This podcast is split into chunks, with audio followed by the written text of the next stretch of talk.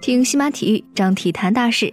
各位听众，早上好，今天是二零一九年一月二日，星期三，我是西马体育主播程鑫。下面为您带来的是今天的体育早报。NBA 的常规赛，二零一九年第一场比赛，火箭主场以一百一十三比一百零一击败灰熊，获取五连胜。哈登全场比赛砍下四十三分、十篮板、十三助攻、两抢断，投进六记三分，追平由库里保持的连续七场命中五记以上三分球的联盟纪录。此外，哈登至少取得三十五分五助攻的比赛已经连续八场，位居联盟第一。数据方面，卡佩拉得到十九分十三篮板，豪斯十六分三篮板，小里弗斯十二分，塔克四分七篮板两助攻。替补方面，格林飙进六记三分，得到十八分五篮板，奈特一分两助攻。灰熊方面，安德森二十分三篮板五助攻，康利十九分六篮板五助攻，小加索尔十四分十二篮板。乒乓球协会发布公告，给予方博停赛两场的处罚，扣除其所属的权健俱乐部五万人民币的主场承办费用。其国家队主管教练员刘志强被处以警告和罚款一万元的处罚。这也是刘国梁接任中国乒协主席一职后开出的首张罚单。随后，方博为自己的不理智行为做出了道歉。在十二月二十九日进行的二零一八至一九赛季中国乒乓球俱乐部超级联赛男团第十二轮五十九场比赛，天津权健主场对阵八一南昌的比赛当中，天津权健俱乐部运动员方博由于对一次判罚的不满，先后做出了罢赛、脚踢裁判桌边毛巾筒等失去理智的行为。二零一九年的一月一日，国家体育总局官网发布了国家体育总局局长、党组书记苟仲文的新年贺词。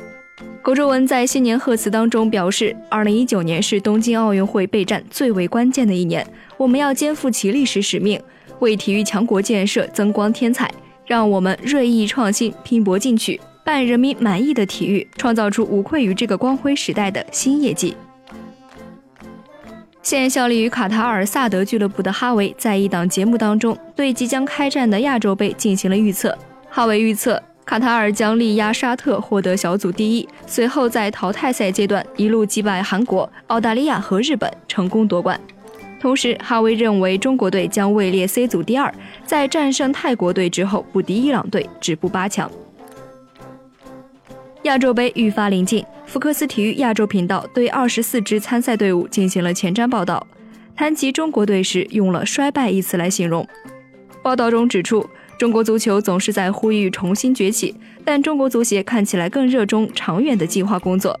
韦世豪能够为这支老龄化的中国队注入青春气息，郜林会是亚洲杯的关键球员。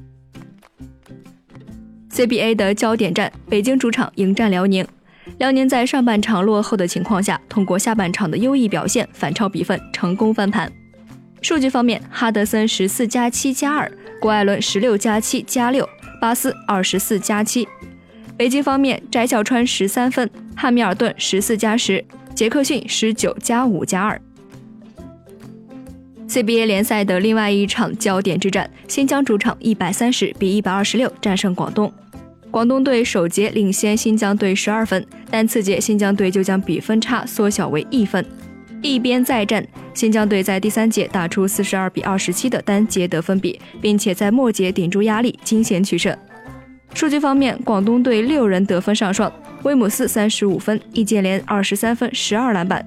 新疆队的阿卜杜沙拉木二十六加七，亚当斯狂砍五十二加五加七。